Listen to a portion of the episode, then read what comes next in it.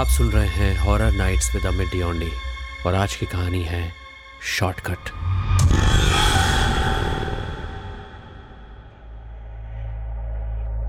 अक्षय और नीलम की कुछ समय पहले ही शादी हुई थी।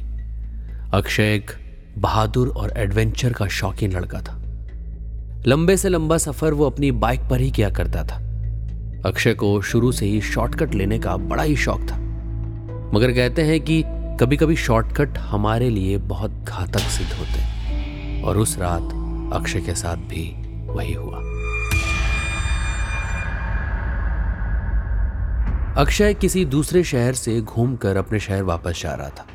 मगर जल्दी जाने के चक्कर में उसने हमेशा की तरह एक शॉर्टकट रास्ता चुना।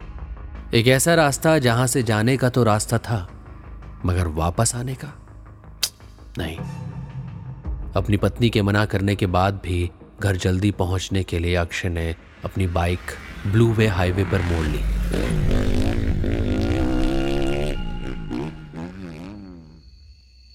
रात का गहरा, मौज जैसा सन्नाटा चारों तरफ़ फैल चुका था। ठंड अपनी चरम सीमा पर थी। रात के काले सन्नाटे में ब्लू वे हाईवे की सड़क बड़ी ही भयानक नज़र आ रही थी।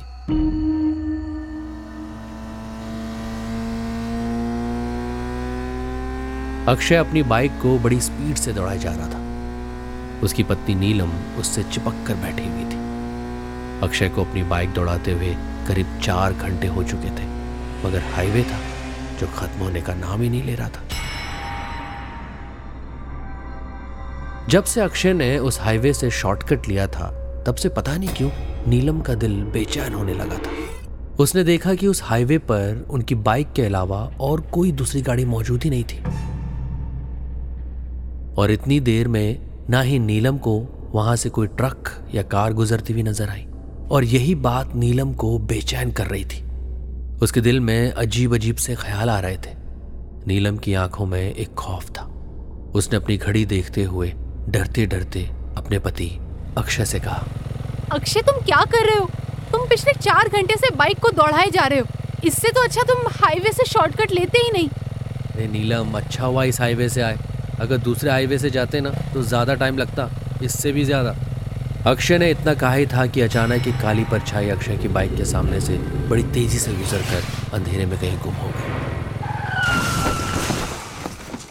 अक्षय के पैर बाइक ब्रेक पर अचानक पड़ गए। अचानक ब्रेक दबने से बाइक का संतुलन गड़बड़ा गया। अक्षय और नीलम बाइक सहित नीचे गिर पड़े। हाड़ कपा देने वाली बर्फीली हवा में अक्षय के चेहरे पर पसीने की बूंदें टपकने लगी। नीलम लड़खड़ा कर दर्द से कराते हुए बड़ी मुश्किल से उठकर खड़ी हुई और अक्षय भी। लगता है बाइक स्पीड में चलाने से स्लिप मार गई। मगर अक्षय ने नीलम की बात का कोई जवाब नहीं दिया। वो पागलों की तरह इधर उधर देखने लगा। अक्षय को घबराया हुआ देखकर नीलम ने कहा क्या हुआ अक्षय? अक्षय ने डरते डरते कपकपाती हुई आवाज़ में कहा बाइक स्लिप नहीं मारी नीलम। मुझे ऐसा लगा जैसे कोई मेरी बाइक के सामने बड़ी स्पीड से गुजरकर अंधेरे में कहीं गुम हो गया हो। तभी उन दोनों की नज़र हाईवे से थोड़ी दूर एक घने पेड़ पर पड़ी, जिसे देखकर अक्षय और नीलम के शरीर से पसीने की धाराएँ बहने लगी। उन दोनों के सामने उस पेड़ के नज़दीक एक बेहद डरावनी दिखने वाली काली परछाई खड़ी हुई थी। रात के अंधेरे में उसकी आँखें किसी बिल्ली की तरह चमक रही थी। उसे देखकर नीलम के गले से चीख निकल गई। वो चीखते हुए बोली अक्षय अक्षय यहाँ से जितनी जल्दी हो सके भाग चलो। तभी देखते ही देखते बड़ी फुर्ती से वो परछाई घुटनों के बल चलकर उन दोनों के बेहद करीब आ गई। अक्षय ने देखा उसका कद करीब नौ फुट लंबा था। उसके बाल ज़मीन तक बिखरे हुए थे। उसकी आँखें बिल्ली की तरह रात के अंधेरे में चमक रही थी। काला स्याह रंग उसके चेहरे को और ज़्यादा भयानक बना रहा था।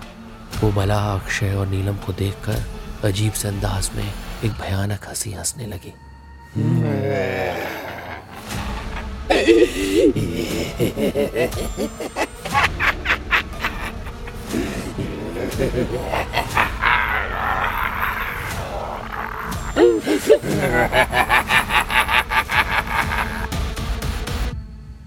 अचानक अक्षय और नीलम ने खुद को ज़मीन में गिरता हुआ महसूस किया।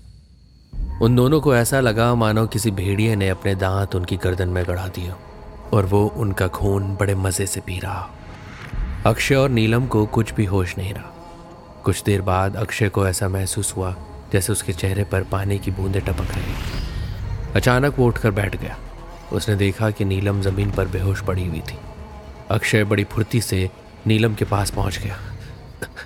नीलम नीलम उठो। जल्दी उठो। क्या हुआ तुम्हें? हमें यहाँ से जल्दी से निकलना है। नीलम! अक्षय के झंझोड़ने पर नीलम अचानक उठकर बैठ गई और अक्षय से लिपटते हुए बोली अक्षय! अक्षय आखिर वो भयानक औरत कौन थी? पता नहीं नीलम चलो हमें जल्दी यहाँ से निकलना होगा। अक्षय और नीलम मदद के लिए अपने अपने मोबाइल निकाल कर चेक करने लगे। मगर मोबाइल में नेटवर्क नाम की तो कोई चीज़ ही मौजूद नहीं थी। आसमान में काले बादल छा चुके थे और बारिश हल्की फुल्की होने भी लगी थी। बारिश ने ठंड को और बढ़ा दिया था। बड़ी मुश्किल से अक्षय अपनी बाइक के पास पहुँचा, मगर वो अपनी बाइक को देखकर बुरी तरह से चौंक गया। उसने देखा उसकी बाइक बहुत बुरी अवस्था में दो टुकड़ों में नीचे पड़ी हुई थी।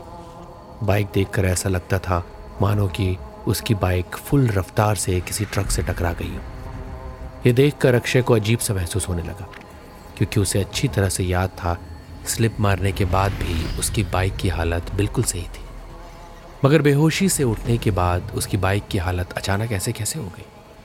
अक्षय के मन में यही सवाल उमड़ने लगा, मगर वो कुछ भी करके इस वक्त इस हाईवे से अपनी पत्नी के साथ निकल जाना चाहता था। अक्षय वहाँ से निकलने के बारे में सोच ही रहा था कि तभी अक्षय की निगाह हाईवे पर लगे एक बोर्ड पर पड़ी जिस पर लिखा था कोलम दस किलोमीटर। उसे देखकर अक्षय ने अपनी पत्नी से कहा हमें यहाँ से पैदल ही निकलना होगा नीलम। मुझे नहीं लगता रात के वक्त यहाँ से कोई गाड़ी निकलती होगी। हाँ तुम सही कह रहे हो। इतना कहकर नीलम और अक्षय लड़खड़ाते हुए कदमों से चलने लगे।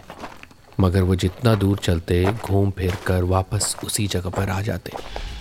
नीलम डरते हुए बोली ये सब क्या हो रहा है अक्षय?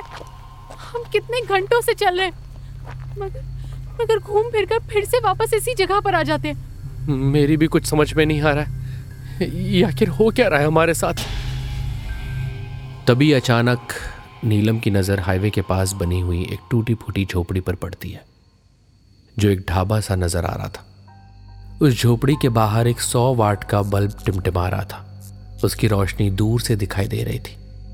उस झोपड़ी को देखकर अक्षय बहुत हैरत में पड़ गया, क्योंकि कुछ देर पहले उस झोपड़ी का उस हाईवे पर कोई नामो निशान नहीं था।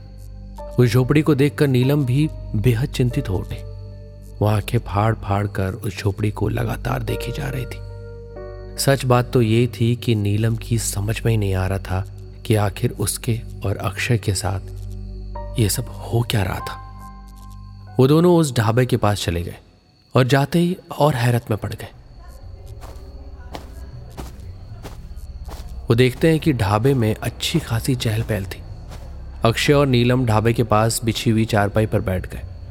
अक्षय वहाँ आसपास बैठे हुए लोगों को गौर से देखने लगा। पता नहीं क्यों उसे उन चेहरों को देखकर बड़ा अजीब लग रहा था। वहाँ पर जितने भी लोग मौजूद थे, उनके चेहरे अजीब से थे। मानो वो सब मुर्दा हो, जिसे देखकर अक्षय और नीलम के रोंगटे खड़े हुए जा रहे थे। अचानक ही उनके पास एक अजीब सा, बड़ा बदसूरत सा दिखने वाला व्यक्ति आकर बोला, आप खाने में क्या लेंगे भाई साहब? देखो, हमारा कुछ देर पहले इसी हाईवे पर एक एक्सीडेंट हो गया था। अक्षय ने एक्सीडेंट की बात बताई, लेकिन उस व्यक्ति के चेहरे पर कोई प्रतिक्रिया नहीं आई। वो अजीब अंदाज में उन दोनों की ओर बस देखकर बोला हमारे ढाबे में स्वागत है आपका। मैं आपको सबसे पहले चाय पिलाता हूँ ठीक है? इतना बोलकर वो चला गया। उसके जाते ही नीलम घबराते हुए अक्षय से बोली ये, ये क्या बोलकर गया? क्या मतलब था इसका अक्षय? मेरी भी कुछ समझ में नहीं आया नीलम। ये ढाबा भी मुझे बहुत अजीब लग रहा है। तभी वही व्यक्ति चाय लेकर उन दोनों के सामने आ गया। चाय देखकर वो बड़ी फुर्ती से वहाँ से चला गया। अक्षय और नीलम ने जैसी एक एक घूट चाय का पिया दोनों को भयंकर तरीके से उपकाई आ गई क्योंकि चाय से बहुत भयानक दुर्गंध फूट रही थी।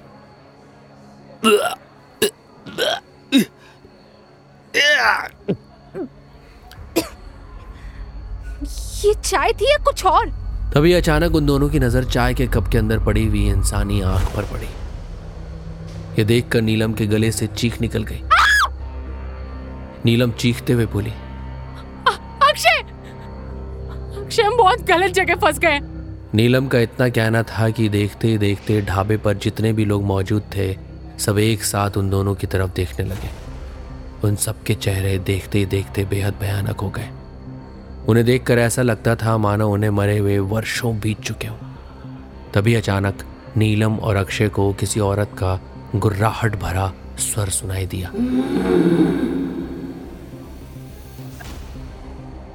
नीलम और अक्षय ने देखा ढाबे पर जितने भी लोग मौजूद थे, सब अचानक गायब हो गए। उन्होंने देखा कि वही चुड़ैल हाथ में दो लोगों की लाशें पकड़े हुए उनके करीब आ रही है। अचानक उस चुड़ैल ने उन दोनों लाशों को नीलम और अक्षय की चारपाई के ठीक सामने फेंक दिया और उन दोनों लाशों का वो मांस नोच नोच कर खाने लगी। नीलम ने चीख कर अक्षय से कहा ये तो वही चुड़ैल है अक्षय जो हम लोगों को हाईवे पर मिली थी। लेकिन ये ये किसको खा रही है? तभी उन दोनों की नज़रें उन लाशों के ऊपर पड़ी। उन लाशों को देखकर उन दोनों के शरीर में डर की लहर दौड़ गई। वो दोनों लाशें किसी और की नहीं बल्कि उन दोनों की ही थी। अचानक वो चुड़ैल उन दोनों की ओर देखकर भयानक हँसी हँसते हुए बोली, ऐसे क्या देख रहे हो तुम दोनों? तुम दोनों तो उसी वक्त मर चुके थे, जब तुम्हारा एक्सीडेंट हुआ था। और मैंने उसी वक्त तुम दोनों का खून पी लिया था। जितने भी लोग तुम्हें उस झोपड़ी में दिख रहे थे ना वो सब मेरे ही शिकार किए हुए मुर्दा लोग थे, जिनमें अब तुम दोनों भी शामिल हो गए हो। इतना कहकर वो लाशों को खाने लगी। अक्षय और नीलम समझ चुके थे कि वो दोनों मर चुके हैं। अगली सुबह उस हाईवे पर नीलम और अक्षय की शित विशित अधखाई लाशें पुलिस को बरामद हो गई और न्यूज़ में खबर चल रही थी। ब्लू वे हाईवे पर फिर से दो लोगों की संदिग्ध हालत में मौत हो गई और दोनों की बॉडी में खून और मांस गायब था। इन मौतों के पीछे का रहस्य ना अब तक पुलिस पता लगा पाई है और ना ही कोई जाँच एजेंसियाँ। और काफ़ी लोगों का मानना है कि इस रहस्य का पता कभी कोई नहीं लगा पाएगा क्योंकि रहस्य हमेशा रहस्य ही रहते हैं। दोस्तों, अगर आपके पास भी कुछ ऐसे किस्से हों, कुछ ऐसे एक्सपीरियंसेस हों, या आपने किसी से कुछ ऐसे वाक्य सुने हों जहाँ पर आपकी रूह तक काँप गई हो तो आप मुझसे शेयर कर सकते हैं। हो सकता है मेरी अगली कहानी आपके उस इंसिडेंट से, उस एक्सपीरियंस से इंस्पायर हो, और मैं अपने show horror nights with Amit Diondi में अपनी आवाज़ में, अपने तरीके से उन कहानियों को आपके साथ शेयर करूँगा। आप मुझे मेरे इंस्टा आईडी पर फॉलो कर सकते हैं और वहाँ मुझे पर्सनल मैसेज भेज सकते हैं।